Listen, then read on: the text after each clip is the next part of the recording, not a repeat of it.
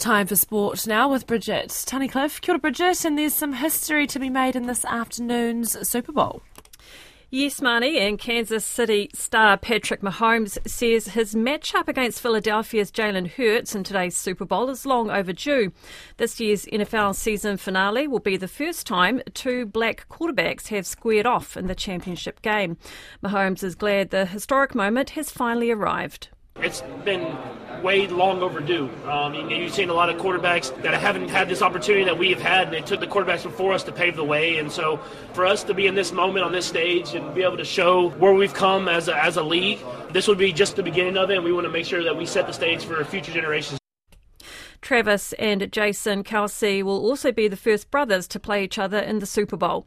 The game in Arizona is just about to kick off. They're not quite at the must win stage, but the White Ferns are treating it as such ahead of their T20 Cricket World Cup match against South Africa in Paarl.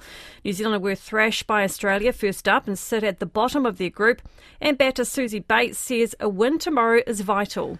You don't want to drop two games, in my opinion. So we've got three games against teams that we think we match up really well to, and you can't um, expect to start slowly and you know necessarily make the quarterfinals. So we've got a big, big game against South Africa, but if we win that, we're on track to where we want to be for the semi-finals.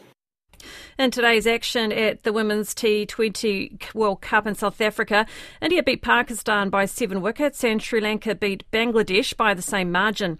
Meanwhile, tomorrow's one day match between the Auckland Aces and the Wellington Firebirds has been abandoned due to the state of emergency in Auckland.